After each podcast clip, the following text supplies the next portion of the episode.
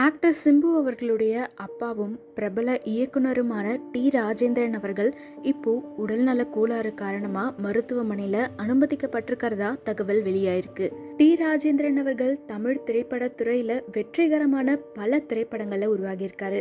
தனித்துவமான நடிப்பின் மூலயமா பிரபலமான ராஜேந்தர் அவர்கள் நடிகர் அப்படிங்கிற பேரை மட்டும் வாங்காம பாடலாசிரியர் கலை இயக்குனர் தயாரிப்பு மேலாளர் பின்னணி பாடகர்னு சொல்லி பல திறமைகளை தமிழ் திரைப்படத்தில் காட்டியிருக்காரு. ஆயிரத்தி தொள்ளாயிரத்தி எண்பதுகளில் அவருடைய எல்லா படமுமே பிளாக் பஸ்டர் மூவிஸாக தான் இருந்திருக்கு. அது மட்டும் இல்லாமல் டி. ராஜேந்தர் அவர்கள் அவருடைய திரைப்படங்களில் புது முகங்களை எப்போதும் அறிமுகப்படுத்திக்கிட்டே இருப்பார்.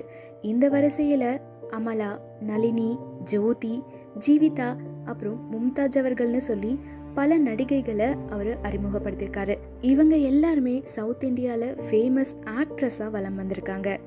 ஃபேமஸ் ஆக்டரும் சிம்பு அவர்களுடைய அப்பாவுமான டி. ராஜேந்திரன் அவர்கள் சமீப காலமாக சிம்பு அவர்களுடைய திருமணத்தை பற்றி வருத்தப்பட்டு பேசினதா சொல்லப்படுது.